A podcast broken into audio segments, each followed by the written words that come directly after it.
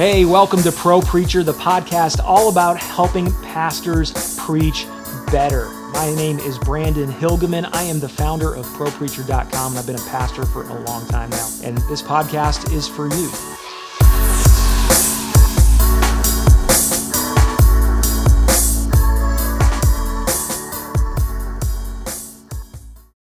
There's a perilous balance in preaching. If you stray too far to one side or the other, you're going to fall off a cliff, hurting yourself and taking other people down with you.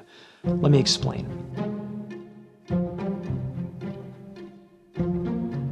Imagine this horizontal line, and on the far left side of that line is the word love. On the far right is truth.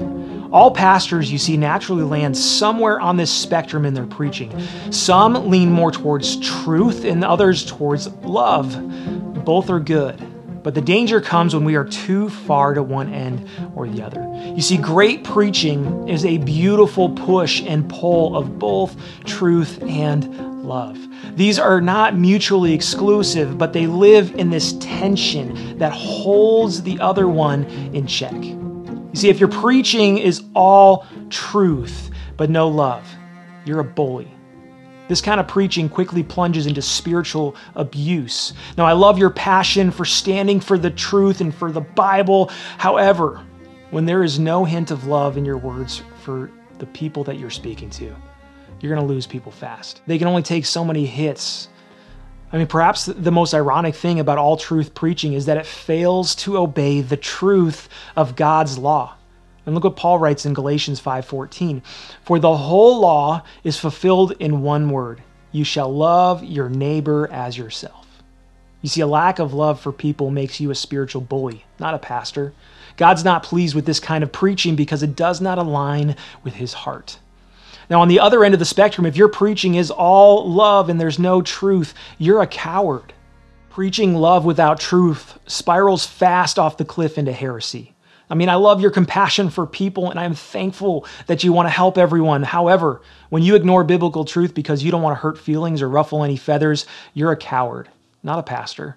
You're doing exactly what Paul warned against in seeking to please people rather than pleasing God. I mean, Paul writes in Galatians 1:10, "For am I now seeking the approval of man or of God? Or am I trying to please man? If I were still trying to please man, I would not be a servant of Christ."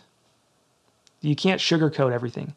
These preachers, they begin to stop using words like sin, and they're going to begin to do all kinds of hermeneutical gymnastics just to get away from teaching anything that the Bible says clearly that might be controversial to our culture today. You see, God's not pleased with this kind of preaching either, because it does not align with the truth of His Word. Now, now that I've upset a lot of people by picking on both sides, let me ask you this Where would Jesus land on that spectrum? What does the Bible tell us? John 1:14 says, "And the word became flesh and dwelt among us, and we have seen his glory, glory of the only son from the Father, full of what? Grace and truth. Grace and truth. Truth and love.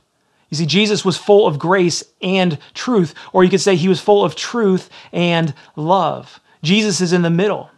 He didn't shy away from telling it like it is. He told the truth, but he also had mercy, grace, and compassion for all who would receive it.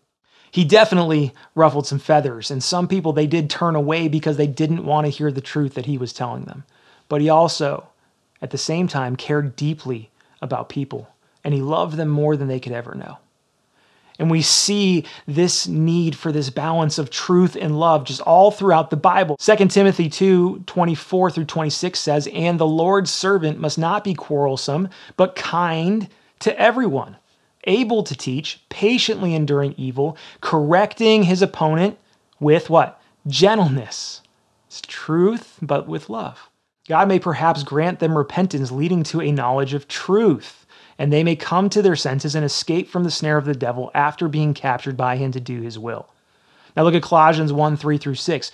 We always thank God the Father of our Lord Jesus Christ when we pray for you, since we heard of your faith in Christ Jesus and of the love that you have for all the saints because of the hope laid up for you in heaven. Of this you have heard before in the word of the truth the gospel which has come to you, as indeed in the whole world it is bearing fruit and increasing, as it also does among you, since the day you heard it and understood the grace of God in what? Truth. We also see it in Ephesians 4 11 to 16. And he gave the apostles, the prophets, and the evangelists, the shepherds, and teachers to equip the saints for the work of ministry, for building up the body of Christ until we all attain to the unity of the faith and the knowledge of the Son of God to mature manhood, to the measure of the stature of the fullness of Christ, so that we may no longer be children tossed to and fro by the waves and carried about by every wind of doctrine, by human cunning, by craftiness and deceitful schemes. Rather, what? Speaking the truth in love, we are to grow up in every way into Him who is the head, into Christ for whom the whole body, joined and held together by every joint with which it is equipped, when each part is working properly, makes the body grow so that it builds itself up in love. You see, another great example is 1 Thessalonians 2 1 through 8. There's so many of these.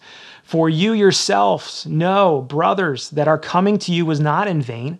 But though we had already suffered and been shamefully treated in, at Philippi, as you know, we had boldness in our God to declare to you the gospel of God in the midst of much conflict. There's truth there, right? For our appeal does not spring from error or impurity or any attempt to deceive. Truth. But just as we had been approved by God to be entrusted with the gospel, so what? We speak not to please man, but to please God who tests our hearts. For we never came to you with words of flattery, as you know, nor with a pretext for greed. God is a witness.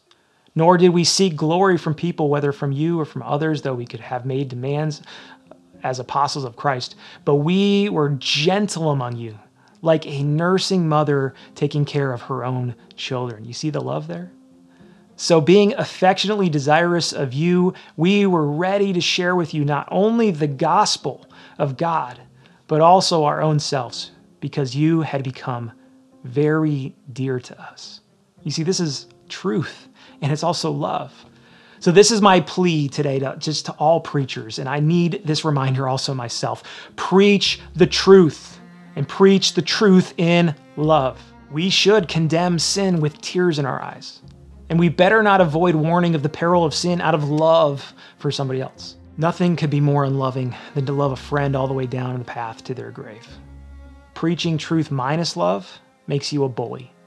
Preaching love minus truth, that makes you a coward. Preaching the truth in love makes us all more like Christ. You see, there's nothing the enemy would love more than for us all to fall to one side or the other of this spectrum. It's so easy to slip to your natural inclination. If you're more of a truth person or if you're more of a love person, it's easy to slide back into that. But may we all, out of the overflow of our relationship with the Lord, fight to rightly handle the word of truth with the love and grace of Christ. You see, John may have said it best in 2 John, verse 3 Grace mercy, and peace will be with us from God the Father and from Jesus Christ the Father's Son in truth and love.